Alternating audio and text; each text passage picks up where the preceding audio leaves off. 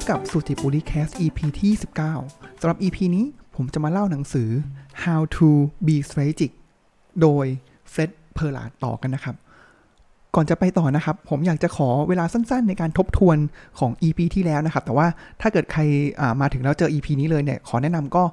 กลับไปฟัง EP ที่18ก่อนนะครับทบทวนนิดนึงนะครับว่า strategic thinking เนี่ยคืออะไรนะครับ ครั้งที่แล้วผมบอกไปว่าเออถ้าเกิดในการที่เราจะทำ สร้างกลยุทธ์ได้นะครับ วิธีการก็คือเป็นง่ายๆเลยก็คือ strategic thinking นะครับ แล้วคำถามคือว่าเราจะใช้ strategic thinking ตอนไหนนะครับ ผมก็จะมี 4 วิธีการนะครับในหนังสือนะครับบอกถึง 4 วิธีการวิธีคิดนะครับในการที่เราจะเริ่มต้นจากจุดที่เป็น complexity ก็คือไม่รู้อะไรเลยนะครับ เป็นจุดที่ยุ่งยากซับซ้อน ไปจนถึงหาคำตอบหาโซลูชันให้กับ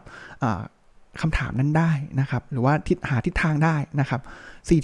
สี่วิธีคิดหรือเส้นทางมีอะไรบ้างนะครับพลอตเป็น 2 แกนครับ แกนแนวนอนคือเวลา แกนแนวตั้งเนี่ยคือเป็นเปอร์เซ็นต์ completion นะครับ ก็คือผ่านเวลาไปเท่าไหร่แล้วเนี่ย เราจะถึงจุดสุดท้ายหรือ one answer ได้นะครับ วิธีแรกก็คืออเป็นวิธีคิด staircase by expert นะครับ ก็คือเรารู้แล้ว เรามีเชี่ยวผู้เชี่ยวชาญ เราเป็นเราเองเป็นผู้เชี่ยวชาญ หรือว่าเราจะจ้าง consultant เนี่ยมาเป็นคนดำเนิน ทิศทางตัวนี้ให้นะครับ ซึ่ง consultant หรือว่า expert เนี่ยเขาจะรู้อยู่แล้วว่า step หนึ่งสองสามไปจนถึงสุดท้าย one answer เนี่ยจะทำอะไรบ้างนะครับ เพราะฉะนั้นมันก็จะเหมือนกับผ่านเวลาไปมันก็จะขึ้นเปอร์เซ็นต์ completion ก็จะขึ้น บางช่วงเวลาก็จะเป็นราบเรียบบ้างนะครับ ก็ อันนี้เราจะรู้อยู่แล้วว่าในแต่ step เนี่ยเกิดอะไรขึ้นบ้าง อันนั้นคือแบบที่1นนะครับ อันที่ 2 ก็คือ submarine of analytical research นะครับ คืออันเนี้ยเรายังไม่รู้หรอกว่าสุดท้ายปลายทางเป็นยังไง แต่ว่าเรามีข้อมูลมากมายนะครับ เพราะฉะนั้นในช่วงต้นเปอร์เซ็นต์ completion เนี่ยจะต่ำนะครับ ก็คือเราค่อยๆ เก็บข้อมูลไปเรื่อยๆ จนถึงเวลาที่เราเก็บข้อมูลได้มากพอแล้ว ไอตัวกราฟเปอร์เซ็นต์คอมพลีชันมันก็จะพุ่งขึ้นนะครับ เป็นลักษณะของกราฟพาราโบลานะครับอ่าอันนั้นคืออันที่ 2 คือเรามีข้อมูล ในอดีต หรือปัจจุบันที่เราสามารถเก็บได้นะครับ ส่วนวิธีการที่ 3 ก็คือ อันเนี้ยเราไม่มีข้อมูลเลย แต่ว่าในการที่เราจะหาทางไปได้เนี่ย เราก็สร้าง option มันมาขึ้นขึ้นมาเลยครับ เราอาจจะสร้างประมาณ 4-5 option 10 option นะครับ เสร็จแล้วเราก็ลองมาเลือกดูนะครับ เพราะฉะนั้นเปอร์เซ็นต์ completion ในช่วงแรกเนี่ยมันจะขึ้นสูงเลย เพราะว่าเรามาด้วย option แล้วเราก็ลอง test ต่างๆ ดู ลองใช้ดูนะครับ แล้วก็หลังจากนั้นก็ค่อย ลู่เข้าไปสู่ one answer นะครับ จนอันสุดท้ายเลยนะครับ ที่เป็นสิ่งที่เรียกว่า roller coaster of strategic thinking นะครับ ก็คือในช่วงแรกเนี่ย ลักษณะของปัญหาเนาะมันจะเป็นปัญหาที่ใหญ่ ปัญหาที่ไม่มี Data มา validate แต่ว่าในการที่เราจะพูดว่าวิธีการหรือโซลูชันของเรานั้นอะ่ะมันเป็นไปได้ทำได้ เราก็ต้องหาทางหาข้อมูลต่างๆมา validate ด้วยนะครับ เพราะฉะนั้นวิธีการอันนี้ก็คือเราประยุกต์ใช้ของทั้ง 3 อย่างครับ ก็คือในช่วงแรกเนี่ยเราต้องหาไอเดีย หรือว่าหา option ต่างๆ มาก่อน เพราะฉะนั้นกราฟมันก็จะพุ่งขึ้น แล้วเราก็ค่อยๆหาข้อมูลเพราะฉะนั้นเปอร์เซ็นต์ completion เนี่ยช่วงนี้มันจะเหมือน มันจะตกลงมาครับ ในเปอร์เซ็นต์ completion เนี่ยมันจะตกลงมาตามการเวลานะครับ ก็เหมือนเราเริ่มห่างไกล แต่ว่าจริง ๆ แล้วเนี่ยเราค่อยๆ ตัด option ต่างๆ ออกไปนะครับ จาก 10 เหลือ 5 จนสุดท้ายเหลือ 1 แล้วเมื่อเหลือ 1 แล้วเนี่ยครับมันเป็นจุดต่ำเริ่มต่ำลงมาแล้ว แล้วมันก็จะเป็นจุดที่เริ่มทะยานขึ้นนะครับเขาเรียกว่าเป็นจุดpush นะครับก็คือเรารู้แล้วว่าอันเนี้ยเป็น direction เป็นทิศทางหรือว่าเป็น แนวทางคำตอบที่เราเลือกนะครับ เราก็พยายามที่จะ convince คนในองค์กรหรือว่าคนต่างๆเนี่ยให้ไปในทิศทางเดียวกันนะครับออันนี้เป็นสรุปของ strategic thinking นะครับ ซึ่งก็เป็น framework ที่เรียบง่ายนะครับ มา เรามาเริ่มต่อในตอนนี้เลยครับว่า แล้วไอ้ up down push เนี่ย มันเป็นอย่างไรนะครับ มาถึงอันแรกเลยครับก็คือ up นะครับ up เนี่ย ตรงไปตรงมาก็คือ ปัญหาเนี่ยเราไม่รู้เลยว่าเราจะแก้อย่างไรนะครับ เพราะฉะนั้นเราต้องพยายามสร้างออปชันต่างๆ มาก่อน สร้างทางเลือกเหมือนไอ้ตัวเนี้ยมันเหมือนเป็นการเคลียร์ทางให้เราเห็นชัดก่อนนะครับ ว่าเออเรามีอะไรบ้างอยู่ในมือนะครับ เพราะฉะนั้นในแต่ละบทเนี่ยครับไม่ว่าจะเป็น up down push นะครับเขาก็จะแนะนำอยู่ 3 วิธี 3 หมวดย่อยนะครับ หรือเป็นแบบเป็นเทคนิคละกันเนาะว่าเออจะ เอามาทำให้มันจังหวะของการอัพเพื่อหาออปชันต่างๆเนี่ยเป็นอย่างไร มาถึงอัพครับ อันแรกเลยครับผมว่าตรงไปตรงมานะครับผมว่าหลายคนเนี่ยเคยใช้วิธีการนี้อยู่แล้วนะครับ ก็คือมันจะเป็นสิ่งที่เรียกว่า logic trees นะครับ logic trees คืออะไรครับ นึกภาพนี้ นึกภาพว่าเหมือนต้นไม้ครับ ก็คือเราจะมีลำต้นก่อนใช่ไหมครับ แล้วก็แตกกิ่งออกไปใช่ไหมครับ ก็แตกกิ่งในที่นี้ก็คือ กิ่งแตกออกไปทีละ3นะครับเขาใช้เป็น3นะครับแล้วก็ 3 เสร็จปุ๊บก็แตกออกมาเป็น 3 ทีละ3ทีละ3ไปเรื่อยๆนะครับอันนี้คือลักษณะของ logic tree นะครับลองคิดตามหรือเอากระดาษมาโน้ตแล้วคิดไปพร้อมทำพร้อมกันเลยก็ได้นะครับว่า logic trees เนี่ยครับมันทำอย่างไรนะครับอะอย่างนี้ลองไปพร้อมกันเลยนะครับ เริ่มต้นเลยนะครับ ก่อนที่เราจะมี logic tree ได้เราต้องมีตัวแรกก็คือลำต้นก่อนนะครับ ก็คือเป็นเหมือนเป็น problem statement เป็น assumption หรือเป็นคำถามในเชิง strategic thinking ของเรานะครับ ซึ่งคำถามเชิง strategic thinking ก็คือเอเราจะทำอย่างไร หรือเราควรทำสิ่งนี้ไหมนะครับ เช่นนะครับตั้งต้นของตัวอย่างที่เขายกมาให้นะครับ ก็คืองานแต่งงานของเราจะประสบความสำเร็จต้องประสบความสำเร็จนะครับ ก็คือ our wedding is a great success นะครับเพราะฉะนั้นมันองค์ประกอบมันมีอะไรบ้างนะครับ มันก็จะแตกออกมาเป็น 3 กิ่งครับว่า 3กิ่งข้างล่างประกอบด้วยอะไรบ้าง ที่จะบอกได้ว่าเฮ้ยงานแต่งเราจะประสบความสำเร็จ อันแรกเลยครับก็คือทั้งคู่มีความสุขตรงไปตรงมาไหมก็คืองานแต่งมันจะไม่สำเร็จเลย ถ้าเกิดคนใดคนหนึ่งไม่มีความสุขนะครับคือถ้าทั้งคู่มีความสุข อันนี้คือกิ่งที่ 1 ก็คืออาจจะโยงลงมาซ้ายล่างนะครับ แล้วโยงลงมาอันที่ 2 ครับ งานแต่งมันจะสำเร็จไม่ได้ถ้าเพียงแค่เรามีความสุข ทั้งคู่มีความสุขนะครับ ก็คือแขกทั้งหมดที่มาร่วมงานมีความสุข นะครับอะอันนี้คืออันที่ 2 ส่วนกิ่งที่ 3 ก็คือขวาล่างเนี่ยครับก็คือเหมือน process งาน logistic งานต่างๆ การเตรียมพร้อมของงานเนี่ยมีความพร้อมและทุกอย่างเนี่ยมันสมเหมือนสมบูรณ์นะครับ สภาพอากาศสมบูรณ์เรียบร้อยนะครับอะอันนี้คือเป็น 3 กิ่งนะครับ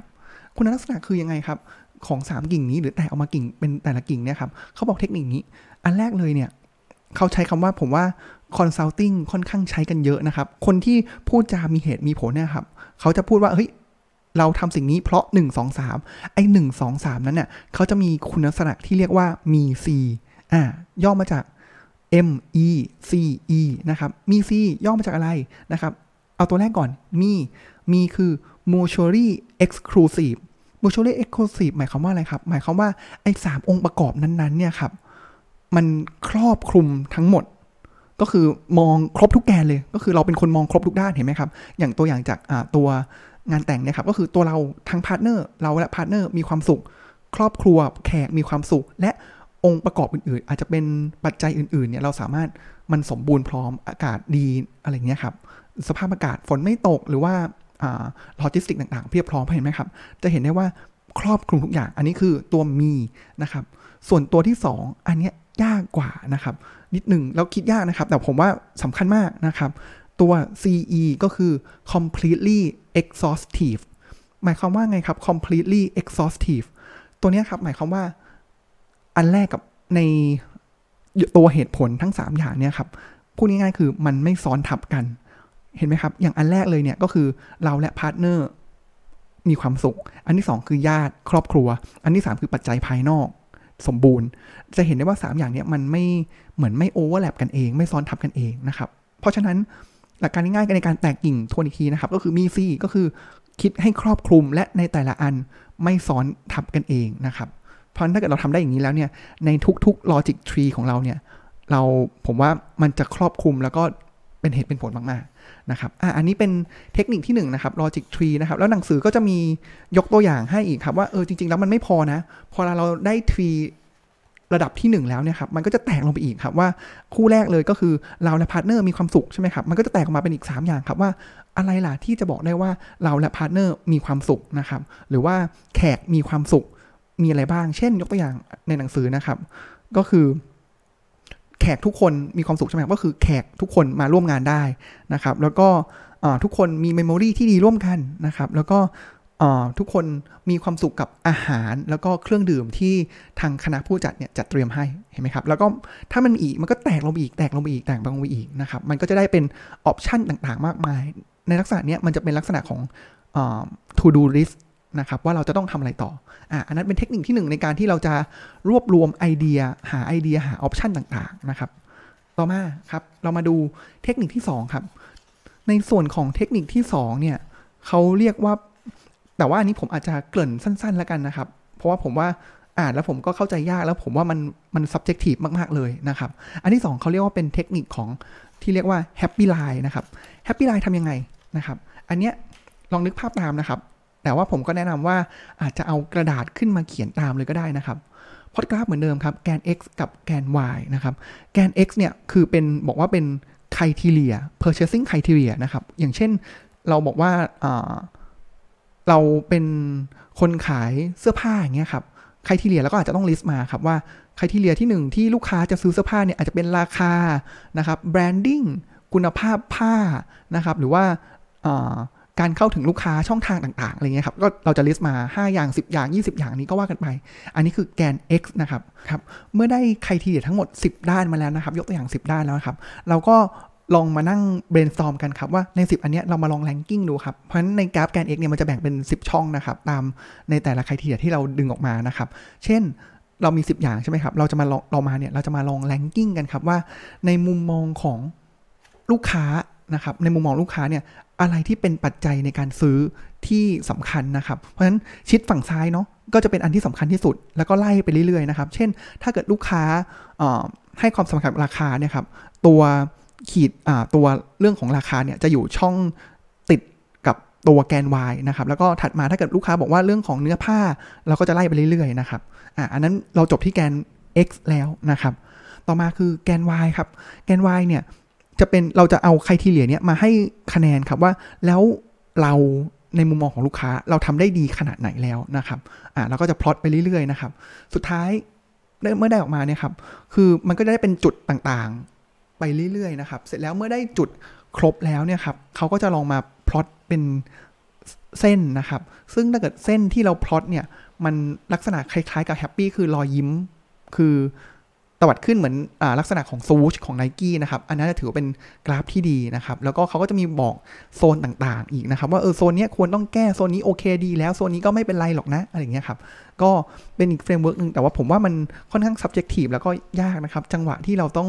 มาพลอตกราฟนะครับอ่าอันนี้ก็ลองลอง search ดูได้นะครับ ก็คือเรื่องของคำว่า happy line นะครับในการของ strategic thinking อันนี้เป็นเทคนิคที่2นะครับแต่ว่าผมว่าเออยากนะครับ อันต่อมาครับ อันนี้จะคล้ายๆ ผมชอบเทคนิคนี้นะครับ ก็คือเขาใช้คำว่า mutation game นะครับ mutation เนี่ย เราตั้งอย่างนี้ก่อนครับ ผมว่าเรายกไปพร้อมกันเป็นตัวอย่างพร้อมกันเลยแล้วกันนะครับ ผมตัวอย่างว่าเหมือนเป็นการลักษณะของการทำ mutation game ครับ ก็คือเรามีการเปลี่ยนคำให้มันใกล้เคียงกับของเดิม เช่น ถ้าเราบอกว่าเราอยู่ในธุรกิจของแท็กซี่นะครับ เราก็จะมีแท็กซี่ แท็กซี่เป็นยังไงบ้างนะครับ ก็คือถ้าเกิดแท็กซี่ของเราเนี่ยก็คือลูกค้าเดี่ยวนะครับ ก็คืออ่า target ลูกค้าเราเป็นลูกค้าเดี่ยวนะครับ แล้วก็เหมือนโบกรถนะครับ ลูกค้าต้องโบกเรานะครับ แล้วก็ไปตามถนนทั่วไปนะครับ โบกได้ตามถนนทั่วไปนะครับ โบกโดยที่ random นะครับ ก็คือถ้าเกิดแท็กซี่ขับผ่านเราก็โบกนะครับ แล้วก็อันต่อมาก็คือต้องอมีไลเซนแท็กซี่นะครับ แล้วก็เป็นระยะทางสั้น องค์ประกอบทั้งหมดมี 6 อย่างนะครับ ก็คือลูกผู้โดยสารเนี่ยเป็นเดี่ยวนะครับ แล้วก็เฮลอีกอันนึงก็คือ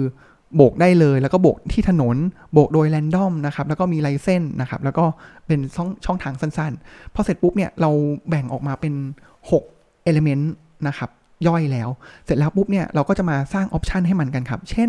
อันแรกคือเราบอกว่าเป็นลูกค้าเดี่ยวก็คือตัวบุคคลคนเดียวเลยแล้วโบกใช่ไหมครับ เพราะฉะนั้น option อื่นก็อาจจะเป็นลูกค้ากลุ่มก็ได้นะครับอะเห็นไหมครับ ในอันนึงเราก็จะแตกออกมาเป็นอันที่ 2 ก็คือลูกค้ากลุ่ม อันต่อมาคือ hailing นะครับ ก็คือเหมือนเราไปโบกลูกค้าแบบเหมือนแท็กซี่มาแล้วก็โบกใช่ไหมครับ option อีกอันนึงเลยที่ mutate ไปได้นะครับ ก็คือเราสามารถจองล่วงหน้าได้อะนะครับ อันต่อมาที่บอกว่าโบกที่ถนนทำยังไงได้บ้างครับ อย่างอื่นช่องทางอื่นก็คือ สามารถจองได้ผ่านโทรศัพท์ หรือว่าออนไลน์นะครับแล้วก็อย่างนึงคือโบกโดยแรนดอมนะครับก็อันนี้ไม่แรนดอมอาจจะเป็นคนรู้จักหรือว่ามีการ certify นะครับแล้วก็ถ้าเกิดบอกว่าออปชันต่อมาคือไลเซนแท็กซี่นะครับก็ไอเป็นอันไลเซนไม่มีไลเซนหรือเป็น private diver diver ส่วนตัวเลยนะครับแล้วก็อีกอันนึงคือ short ride ก็คือระยะทางสั้นๆ อาจจะเป็นระยะทางยาว เห็นไหมครับว่าใน 6 element เนี่ยครับเราก็จะมีตัวย่อยแหละ อย่างเช่น individual เราก็จะมีกรุ๊ปหรือว่าโบกได้เลยกับต้องจองล่วงหน้าเนี่ยครับมันเป็น combination ต่างๆ อย่างอันแรกที่เป็นแท็กซี่ก็คือเป็น default อันแรกเนาะเพราะฉะนั้นอันนี้มันออกมาเป็น business model ที่เป็นแท็กซี่แต่เราลองเปลี่ยนสิครับ ถ้าเป็น individual โดยทั่วไป แล้วเราต้องจองล่วงหน้าจองผ่านโทรศัพท์ อันนี้นึกถึงอะไรครับ มันอาจจะเป็น service เพิ่มเติมของแท็กซี่ก็ได้นะครับ หรือว่าเป็นอินดิวิ u a l นะ ต้องจองล่วงหน้านะ แล้วออนไลน์ด้วยนะ อันนี้มันอาจจะเป็นของโมเดลของ Grab อะไรอย่างเงี้ยครับนี่แหละครับ พอเราสร้าง option ต่างๆ แล้วเราก็ลองหา combination ต่างๆเนี่ยครับมันจะทำให้เป็นการกระตุ้นไอเดียของเรานะครับ แล้วเราก็จับกลุ่มมันออกมาแล้วค่อยเข้าสู่ขั้นตอนต่อไปนะครับอะอันนี้น่าจะพอเห็นเทคนิคคร่าวๆ แล้วนะครับว่าในการเลือกเพิ่มออปชันต่างๆเนี่ยหรือเฟสแรกอัพของ คิดการคิดแบบ strategic thinking มีอะไรบ้างนะครับ อันแรกเลยคือ logic tree ก็คือตั้งด้วย problem statement ตั้งด้วยสิ่งที่เราอยากจะทำสิ่งที่เราอยากจะไป เช่นถ้าเกิดเราอยากจะขายขยายตลาดไปที่ประเทศบรูไนนะครับอะสามอย่างที่ต้องทำให้สำเร็จเพื่อให้เราสามารถที่จะขยายตลาดได้เนี่ยมีอะไรบ้างนะครับ แล้วก็แตกกิ่งออกมาเรื่อยๆ ลงมาเรื่อยๆเรื่อยๆเรื่อยๆแล้วเราค่อย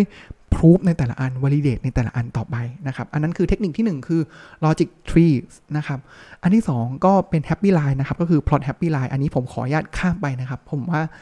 ใช้ยากนะครับ แล้วก็อันที่ 3 ก็คือ mutation game นะครับ เราตั้งมาเลยว่า ณ ปัจจุบันเนี่ยเราทำอะไรบ้างนะครับ แล้วเราลองเปลี่ยนในแต่ละ element ไปเรื่อยๆนะครับ แล้วลองดูซิ เออ เราอาจจะได้ไอเดียก็ได้นะว่าแค่เปลี่ยน element เดียวเนี่ย business model หรือวิธีการการทำงานของเราเนี่ย มันอาจจะเปลี่ยนแปลงไปเลยก็ได้นะครับนะสำหรับวันนี้ก็อาจจะเพียงพอแค่นี้ก่อนนะครับ แล้วเดี๋ยวในตอนหน้าครับเรามาดูกันครับว่าเมื่อเรามีออปชันมากมายแล้วเนี่ยหนังสือบอกเทคนิคยังไงครับว่าเฮ้ยแล้วเราจะเลือกออปชันไหนมาดีล่ะ โดยที่สำคัญคือโดยที่เรามีพิสูจนะครับมีข้อพิสูจน์นะครับ เพราะว่าถ้าเกิดเป็นเป็นแบบเฮลิคอปเตอร์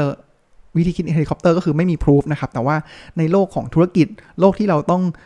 ถูกขับเคลื่อนด้วยเหตุผลเนี่ยยังไงใน option ที่เราเลือกเนี่ยมันต้องมีเหตุผลมารองรับนะครับ แล้วเรามาต่อกันครับว่าเมื่อเราเลือกได้แล้วเนี่ยเราจะมีเทคนิคอย่างไรในการที่จะ convince เพื่อนร่วมงานคนในองค์กร หรือว่าผู้บริหาร